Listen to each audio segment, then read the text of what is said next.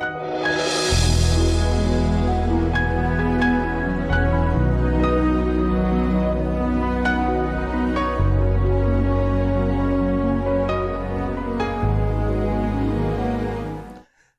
and welcome back to a brand new session from the Divine Healing Teaching Series.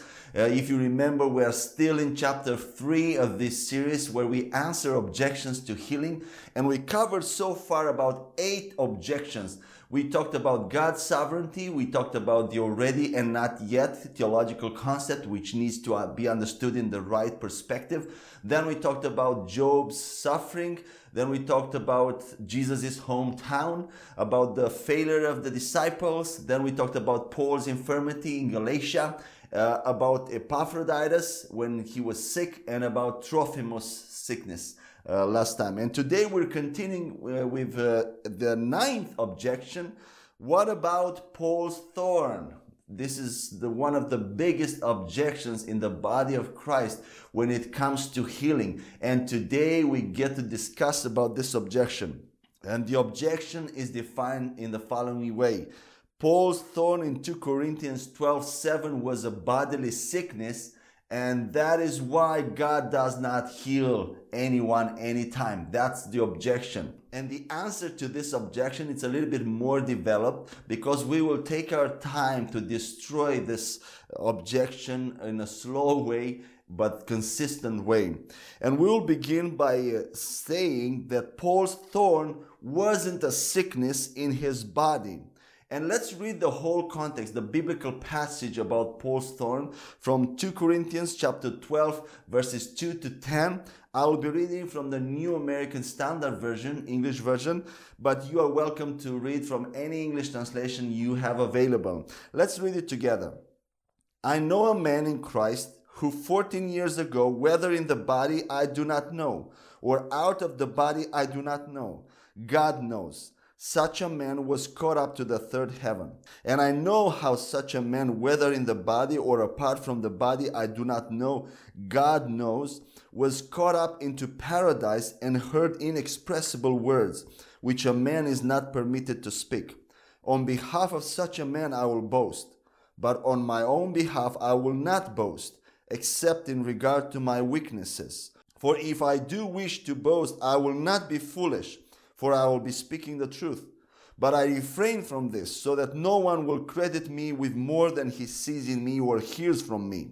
Because of the surpassing greatness of the revelations, for this reason, to keep me from exalting myself, there was given me a thorn in the flesh, a messenger of Satan to torment me, to keep me from exalting myself. Concerning this, I implored the Lord three times that it might leave me. And he has said to me, My grace is sufficient for you, for power is perfected in weakness. Most gladly, therefore, I will rather boast about my weaknesses, so that the power of Christ may dwell in me.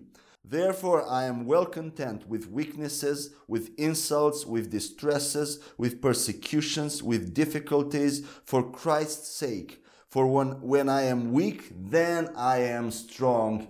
Amen.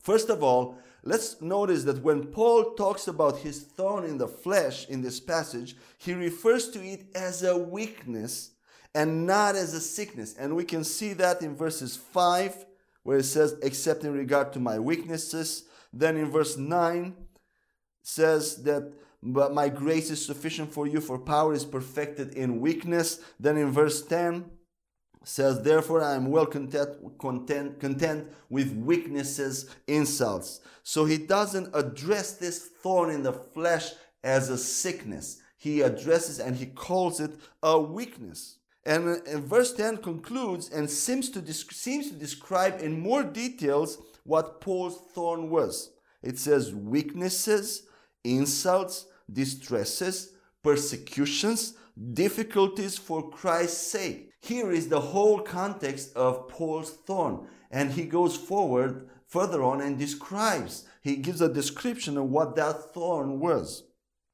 And if it was a bodily sickness, he could have called it that way. He could have said something like, I will not boast except in regard to my sicknesses. Verse 5.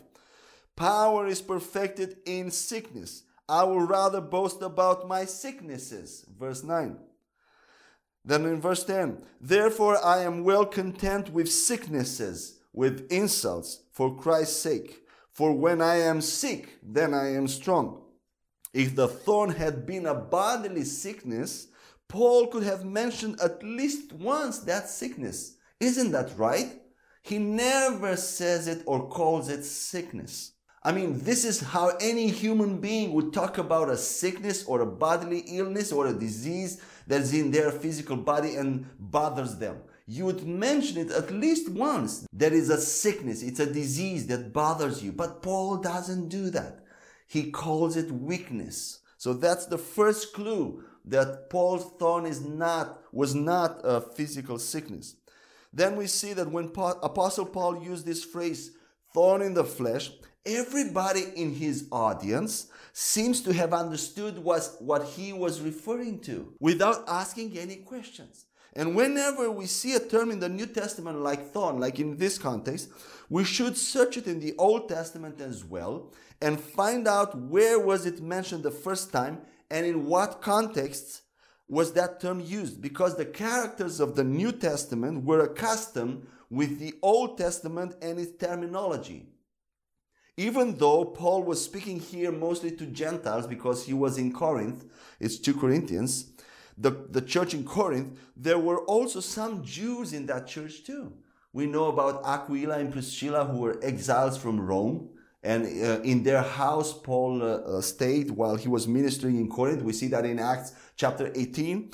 Then we see the church in Corinth surely must have had some Old Testament background since Paul used frequently references to the Old Testament, like the one in 1 Corinthians 10, verse 1, where he says, Our fathers were all under the cloud and they will all pass through the sea he mentioned very often Old Testament sayings, Old Testament stories. So even though he was speaking to the church in Corinth, to Gentiles, they were well accustomed with the Old Testament stories, with the Old Testament history. Now, coming back to the Old Testament references of the word thorn, many times when the word thorn was used in the Old Testament, it referred to people and not to sicknesses, usually to the Canaanites, or the ites nations. And we see that in Numbers 33, verse 35, for starters. Let's read it together from New King James Version this time. But if you do not drive out the inhabitants of the land from before you, then it shall be that those whom you let remain shall be irritants in your eyes and thorns in your sides, and they shall harass you in the land where you dwell. Let's notice here a few similar terms to Paul's terminology. We see the word thorns in your sides and we see harass. They will harass you in the land where you dwell, in the same way Paul was harassed by the thorn in the flesh. And here the context is before Joshua, Joshua entered the promised land with the people of Israel. Notice that the thorns were present in the promised land of Canaan. So there was an opposition for the people of Israel and the necessity of a fight for possessing that land. In the same way, in our promised land, in our Canaan, which is health, prosperity, success, the, there are thorns, there is persecution, there are giants that try to fight against that, and we need to fight to possess that land. And the thorns in the passage above were the Canaanites. Let's see two more passages from Joshua 23, verse 13.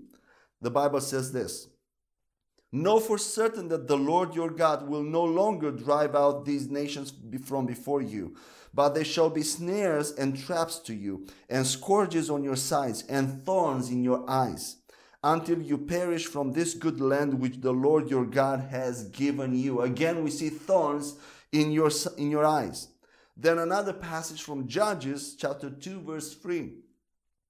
Therefore I also said, I will not drive them out before you, but they shall be thorns in your side, and they are God. Their gods shall be a snare to you. Again we see thorns in your sides, and God will not drive them out and God will not take them out. So the word thorns here in the Old Testament referred to people, to nations that were enemies to the people of God. So that's the second clue that Paul's thorn was not a sickness, but it was uh, mostly persecution coming from people.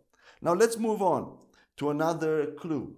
One of the usual interpretations of Paul's thorn is that it was a remaining of his blindness from the road to Damascus, a kind of residual, a sickness called ophthalmia, also called ophthalmitis.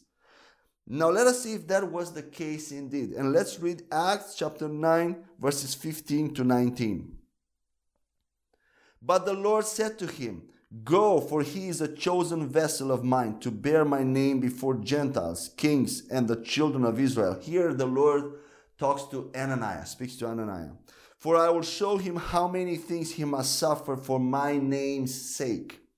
And Ananias went his way and entered the house, and laying his hands on him, he said, Brother Saul, the Lord Jesus, who appeared to you on the road as you came, he sent me that you may receive your sight that you may receive your sight and be filled with the Holy Spirit. Immediately there fell from his eyes something like scales, and he received his sight at once. And he arose and was baptized. Let's read this again. Immediately, on the spot, instantaneously, there fell from his eyes something like scales. So if it was if there was something on his eyes, in that moment it fell off like scales. And he received his sight at once. And he arose and was baptized. So when he had received food, he was strengthened. Then Saul spent some days with the disciples at Damascus. Now let's notice a few things in this passage. First, first of all, Jesus did not tell Ananias that Paul will suffer of blindness for his name's sake. He said in verse 16 that I will show him I will show him how many things he must suffer for my name's sake. Not that he will suffer blindness, but other things he will suffer for Christ's sake. Moreover, as in as seen in verse 18, Paul was completely healed of his blindness. He was healed at once, immediately. It was not a partial healing or with residual remainings. Nothing of that sickness, of that blindness remained when Paul was healed. The Bible says that he received his sight at once, not partial sight, not residuals, but immediately at once. Amen. If that was true and Paul continued to have residuals coming from his eyes, as some people imply, Check how strange the following passage would sound. And here I have some additions in italics, and you recognize them. Acts chapter 19, verses 11 to 12. This is actually funny. Funny. It says this Now God worked unusual miracles by the hands of Paul, even though he was so blind that he could not see where to put his hands on. That sounds funny, right? So that even handkerchiefs or aprons filled with Paul's eyes residuals, were brought from his body to the sick, and the diseases left them, and the evil spirits went out of them. We may laugh at this, but these are the implications, the consequences of what we are saying. That Paul had residuals from his eyes, and that was his thorn. Of course, people have other crazy interpretation of what Paul's thorn may be, but I'm referring here all, only to bodily sickness. I want to kill that objection. Later on, Paul healed, we see that Paul healed all the people that came to him. And we see that in Acts chapter 28, verses 7 to 9.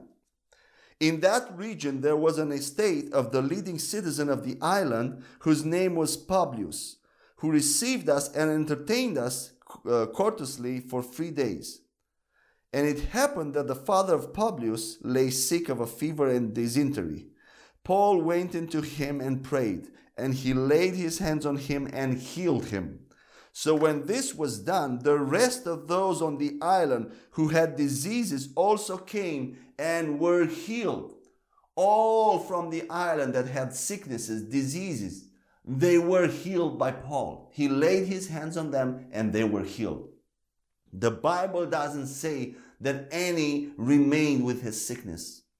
They were all healed. Let's move on. Furthermore, let's see what things did Paul suffer of for Jesus' name's sake. And I will go fast, but you can go back and read all those passages.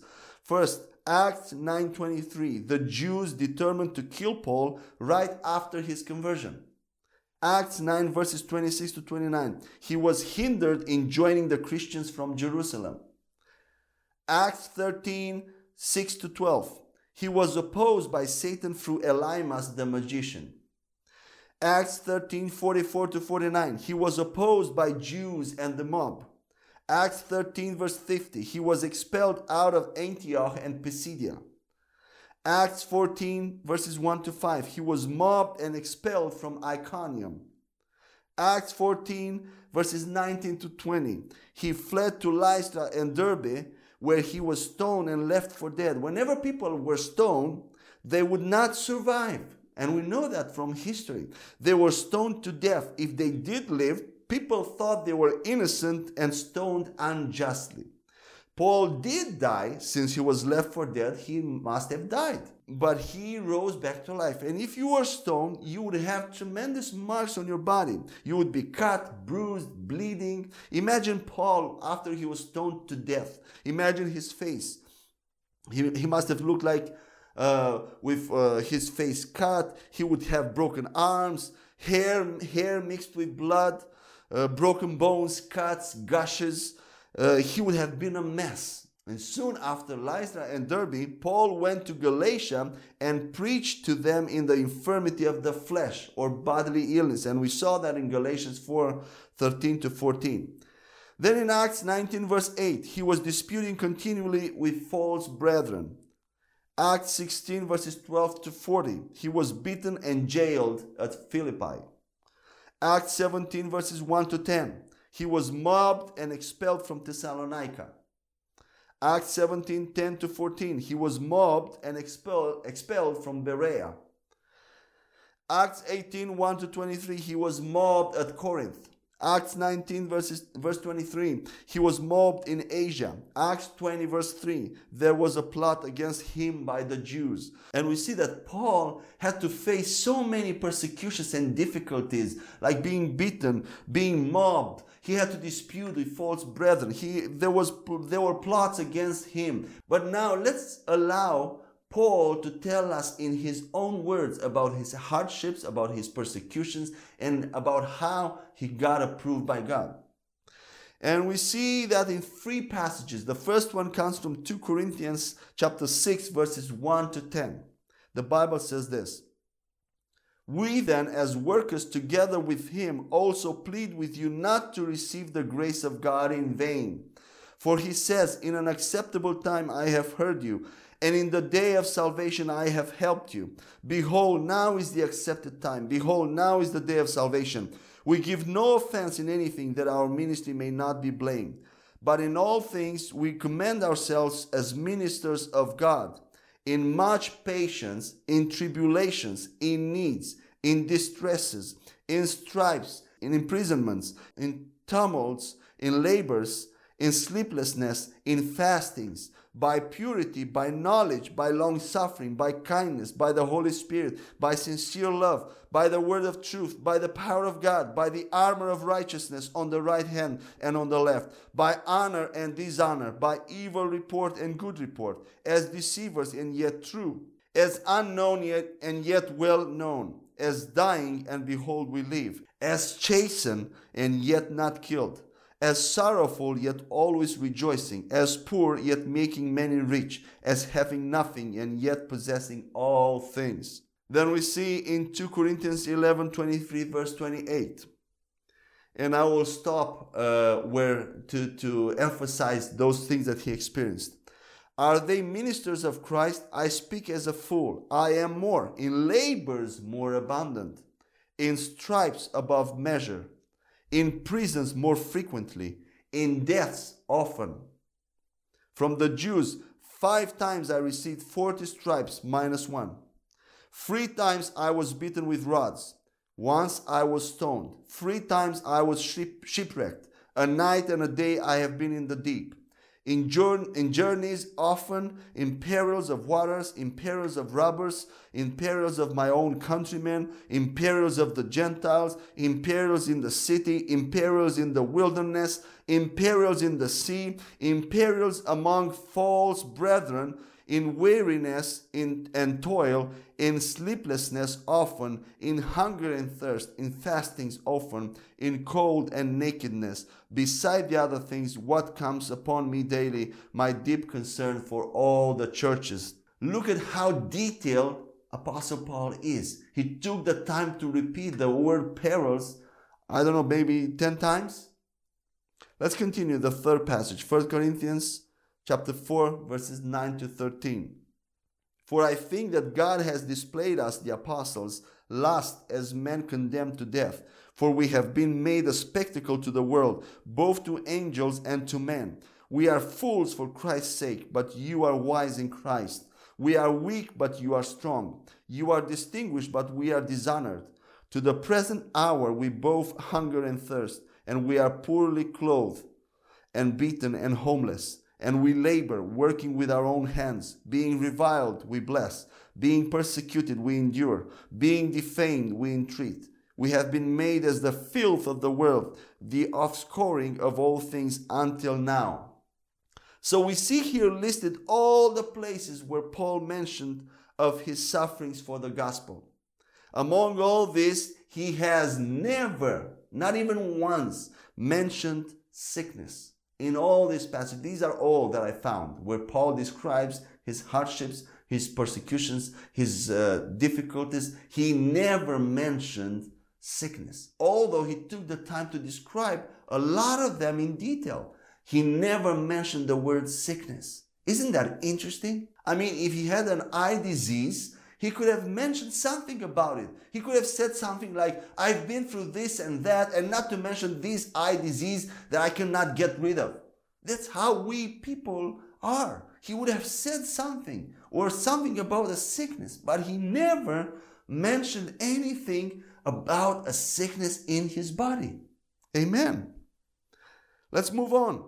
In verse 7 of 2 Corinthians 12, the initial passage that we read, Paul said, that the messenger of Satan was sent lest he would be exalted above measure by the abundance of revelations. And usually this portion is understood in the following way that God sent a messenger of Satan to Paul to keep him humble and keep him from getting into pride. Isn't that right? Most people interpret this in this way. However, the passage doesn't say that God sent the messenger of Satan to Paul on Paul. Because God is never tempted to do evil, the Bible says in other places. Instead, it says, the Bible is very careful with the words. Instead, it says that a thorn in the flesh was given to him, a messenger of Satan. The thorn was given to Paul by Satan himself, not by God. Now, would Satan send a messenger, a demon, on Paul to humble him, to stop him from getting proud?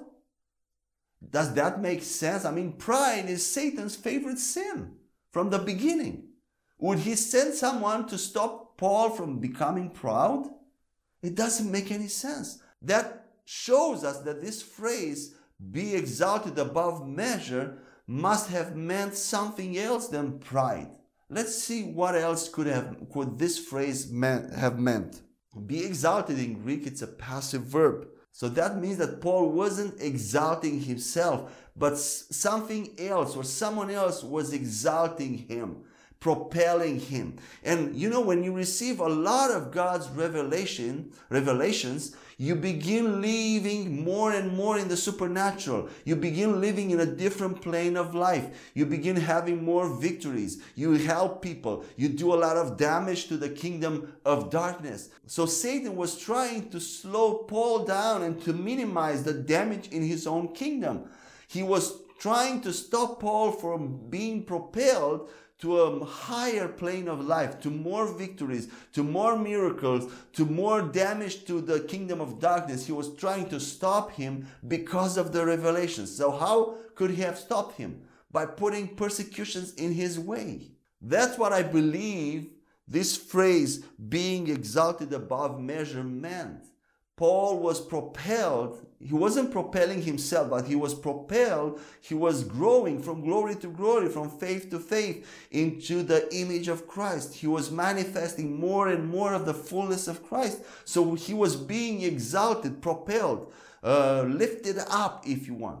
So the more Paul knew, the more blessings he had but they also came with more persecution, which he was able to handle. God allowed these persecutions because they would come through people with free wills, as I said before, whom God loved. That's why God didn't take the thorn from Paul, because were, this thorn was coming through people that God loved.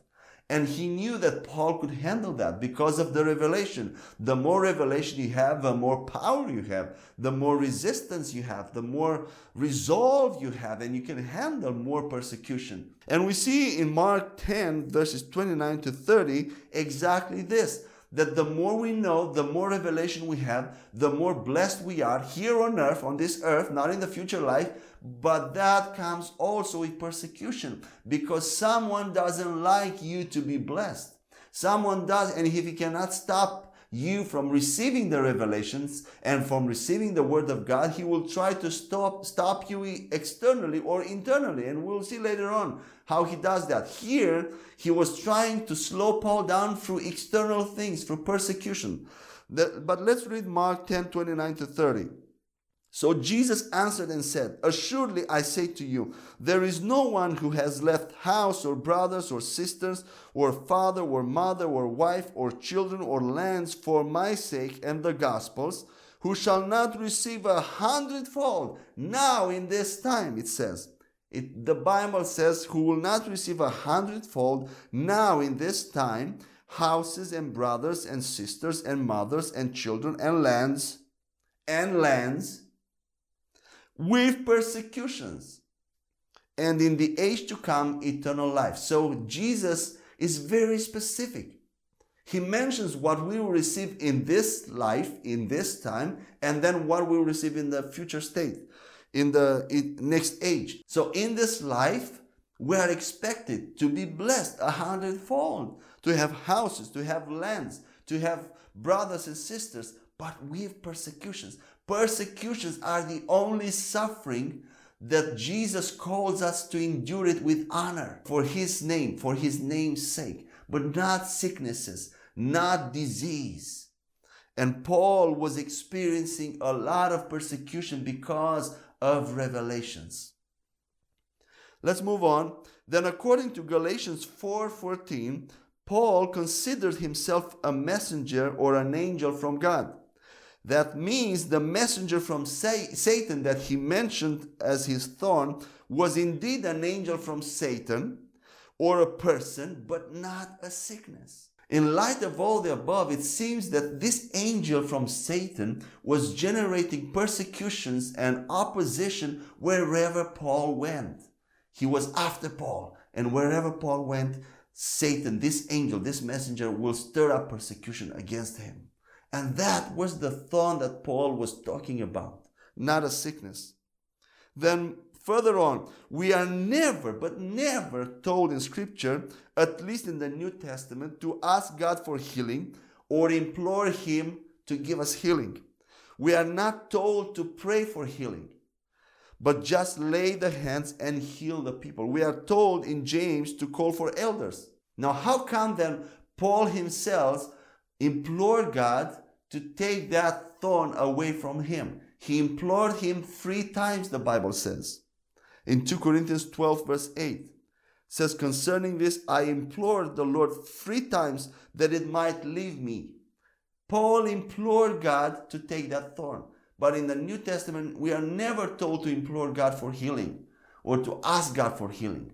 We are told to lay hands or to command sickness to go away.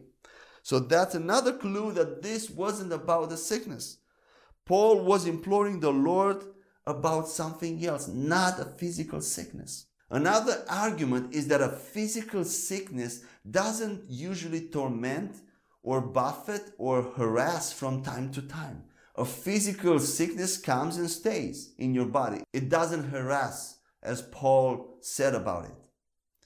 Then, another argument Paul received this thorn because of the amount of revelation he received. Now, anybody claiming Paul's thorn should be able to demonstrate also his or her revelations. Isn't that, isn't that right? Paul wrote about two thirds of the New Testament. And whenever somebody is ready to write two thirds of New Testament with revelation that we do not already have, as Paul did, and that does not violate any other scripture from before, and then call it scripture, then that person is ready to claim Paul's thorn and to identify with Paul. Until then, you cannot identify with Paul's thorn whenever you have a sickness because Paul's thorn was there for a reason.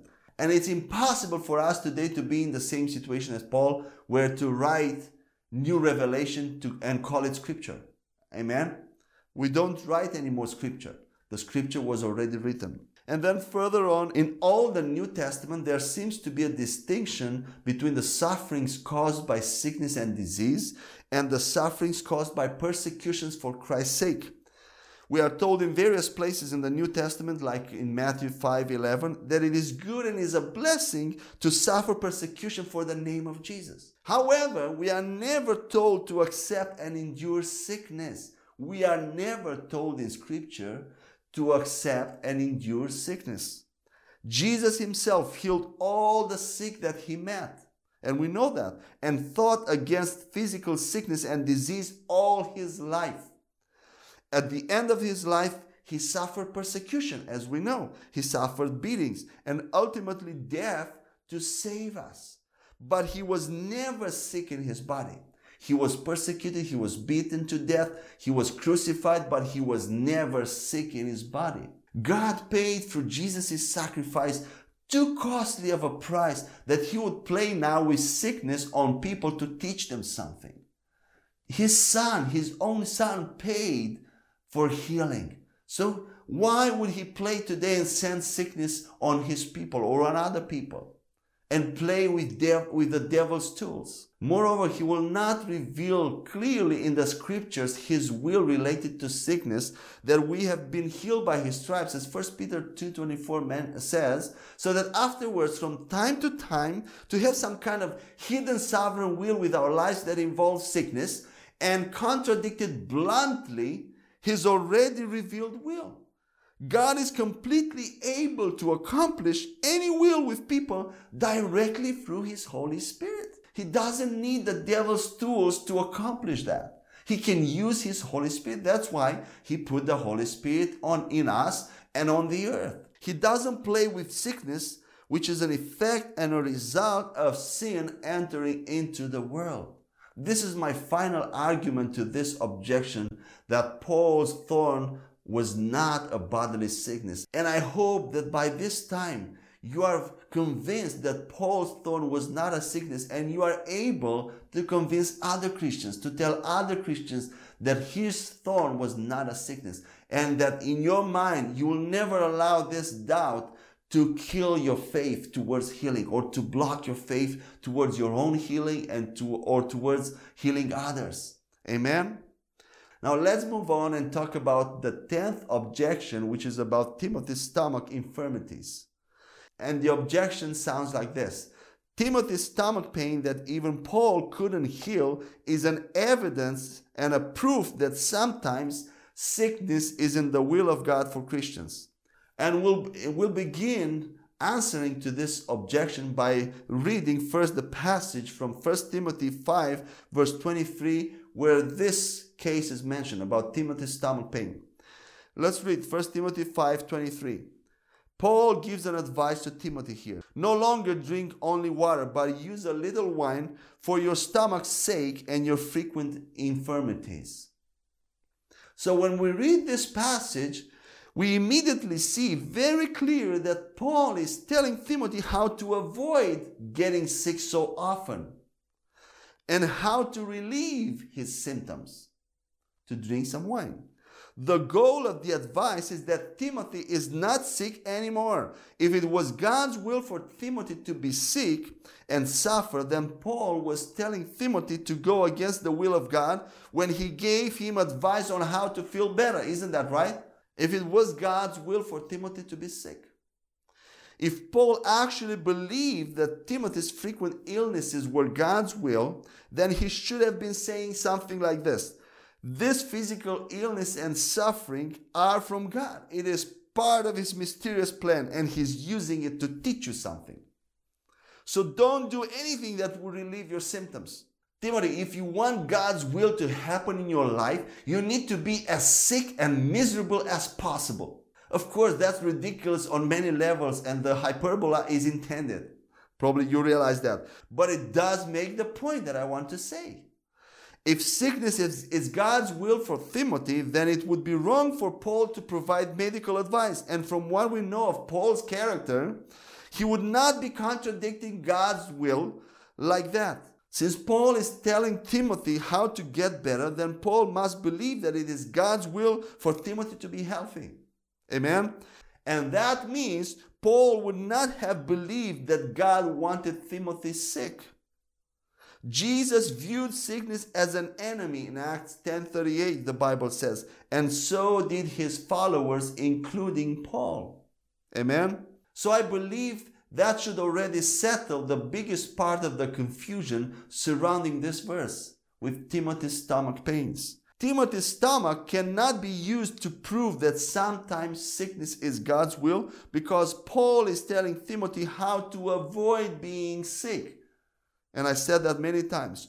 Wholeness, health, and wellness is what Paul's advice is supposed to lead to, and we are on safe ground if we assume that Paul's advice in 1 Timothy lines up with God's will. Amen? You may ask, but why is he advising him to stop drinking only water, but to add some wine into his diet?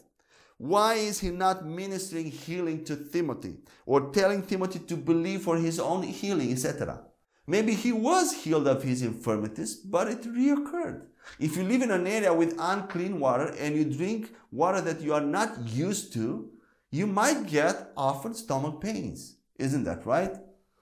However, if you use wine or some other beverage with antiseptic qualities, you can decrease your chance of getting sick. And this is what Paul was telling Timothy to do. That is why Paul is, Paul is telling him to drink wine. That tells me that sometimes some good advice on how to avoid getting sick in the first place is appropriate. But it absolutely does not tell me that sometimes God wants people to be sick. Amen? Let me compare this to something that is more common in our days. What if someone is smoking two packs of cigarettes a day and they have developed lung problems as a result, as many people that smoke do? You could minister healing to them and see God heal all their lung problems, but if the person continues the behavior that caused the problem in the first place, the condition is likely to return even after they have been healed. Some practical advice, wisdom, and common sense is appropriate sometimes. You cannot continue doing the same things that brought you that sickness. You might be healed, but then you get sick again because you live in this world. So I'm not saying Timothy was smoking, but he might have used some water that was affecting his stomach and he might have been healed some many times, but the sickness, uh, the illness reoccurred. So this passage in First Timothy doesn't teach us that God wanted Timothy to be sick. In fact, it means the opposite. The purpose of the passage was to get Timothy to be strong again and to help him avoid being sick. This is offering practical wisdom on how to avoid the recurring problem that is hindering Timothy in his ministry. Amen?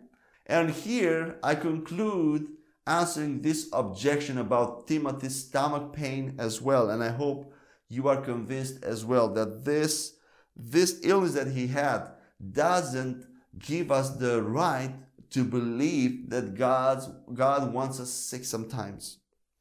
And the final objection in this big chapter, it's entitled, We Will Become Proud If We Minister Healing All the Time to All People anytime, anywhere. That's the objection that some people, some Christians bring when you are too confident or too bold. And that's also the devil's strategy to put you down when you start believing and having more boldness and confidence. Oh, you'll be proud. Oh, you will be too proud. And the objection sounds like this Some might say that if you begin healing the sick on a regular basis, people will crowd around you and you will get very easily into pride, or you will make yourself God, or you will infringe sooner or later God's authority and sovereignty in some way. You will upset him, you will make him upset. How do I answer this objection? I have three things that I can say about this. First of all, pride manifests itself when you boast with your accomplishments based on your efforts. Self righteousness goes hand in hand with pride. So when you base your ministry on your own holiness, on how much you fasted, how much you prayed, how holy you are, that's when you have the highest chances to get into pride. However, when you understand the grace of God, how much God did, and that everything you are, everything you have, everything you do is by God's grace. You put your faith in His holiness, in His righteousness. You trust in His word. Then you don't have any reason to boast or to be proud. It actually works the other way around. It brings you to your knees. You will be grateful. You, you will not know how to thank God for His mercy, for His love, for His grace, for what He has done, for what He has given you. Because all you are, all you do, all you have is from God. So the issue that this makes a distinction between pride and faith is where do you put your faith in? What do you base your ministry on? It is your own works, holiness, fasting, prayer, or is it Jesus's obedience, Jesus' sacrifice on the cross, His righteousness, His grace, His word? There's no reason to be proud when you base your faith on God's word. Amen. That's my first answer to this objection. Second, some might say, oh, pride was Lucifer's capital sin. That he wanted to be like God and he was thrown out of heaven. But you know, I will tell you a secret. If you think carefully, whatever Lucifer wanted and longed for, God has given to us. These little creatures, people, humans, He gave it to us. He made us lords, kings, priests, prophets, and even gods, the Bible calls us in John 10 34. Those to whom the word of God has come, he called them gods. Of course, we will not receive worship like God. There is a distinction between God Himself and us, but it makes a lot of sense. We have His nature. We are born of God. We are born of His nature. We have His nature. We have His authority on the earth. We have the authority of gods of lords. Satan is no longer the God of this world. I mean, he, he is in a way on people that don't know the Lord. But once you come in the family of God, he is no longer a God over you. You are a God over the, over Satan or a Lord. Let's use the word Lord so that people will not uh, panic when I use a God. I'm not a God per se. I'm not God because He alone receives worship. He alone is all knowing, all powerful. But I'm born of Him. I am created in His image, in His likeness. And we, if you notice carefully, we have received the position and the honor that Satan wanted. So God wanted us to enjoy this, to enjoy, He prepared the glory for us. Uh, he restored the glory in us. He gave us a crown of glory. He seated us with Christ at his right hand, which the devil longed so much. Nobody in heaven has this honor to stand at God's right hand. Amen. But we have it. So we have a reason to be joyful, not to be proud, but to be joyful. The third answer that I bring to this objection is that in the New Testament, healing the sick is no longer a one man show like it used to be in different revivals in the past. that happened. God anointed certain people in a similar way, like in the Old Testament, because of His mercy. Because the body of Christ as a whole didn't have enough revelation yet on what God has given us. But it's not supposed to be that way. In the New Testament, all believers are supposed to heal as a normal thing. And all be- and when all believers do it, and it becomes a normal thing, there is no reason for anyone to become proud. If all of us, all the believers, begin doing these things, healing the sick, then there will no longer be any reason for us to get into pride. Isn't that right? So let's all do this so that no one will fall into pride. Like so many times it happened when one man of God started doing miracles. Soon after that, many times they fell into immorality, they fell into pride, they fell into all kinds of sins. But if we all do the same thing, then there's no reason. There's nothing special about anyone. That's why the body of Christ needs to be encouraged to do these things and to be trained on how to do them. Amen. And with this, I conclude this big chapter where we answered all the objections that I could find uh, against healing. And in the following sessions, we'll continue talking about false obstacles to healing and then valid obstacles to healing. And we will cover the hidden will of God. God is teaching me something, God is disciplining me, communion in an unworthy manner I gave authority to the devil, and that's why I am sick or I cannot be healed.